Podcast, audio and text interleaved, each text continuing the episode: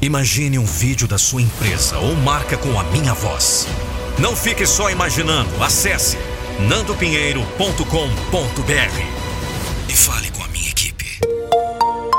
Eu sou a voz da motivação. Um texto de Vanderlei da Silva. Voz e interpretação Nando Pinheiro.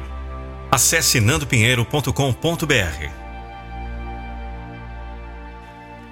O ser humano gosta mesmo da inversão das coisas. Gosta da inversão de valores. Gosta da inversão do significado das palavras. Gosta da inversão das intenções. Ama inverter os motivos e razões, assim como ama inverter o curso natural dos acontecimentos.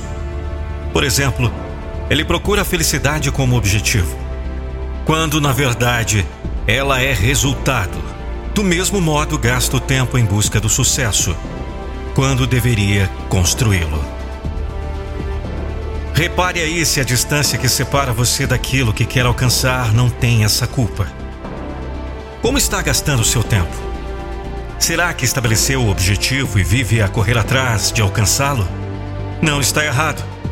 Errado é o seu dispêndio de tempo na busca de algo pronto quando esse algo precisa ser construído.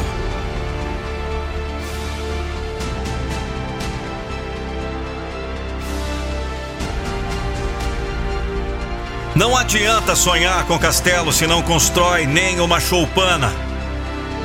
Não adianta sonhar com os louros da glória se não faz nenhum empenho para a conquista dela. Querer é poder quando você se empenha em querer de verdade. Quando não tem tempo de viver perdido em desvaneios. Quando seu tempo está tão tomado que nem se lembra de alcançar sucesso um dia. Mas quando você quer que aconteça por milagre, aí já é outra história. Quando você gasta o tempo para viver de fantasia, não caminha um metro para frente. E o sucesso está sempre lá na frente. Aí querer não é poder.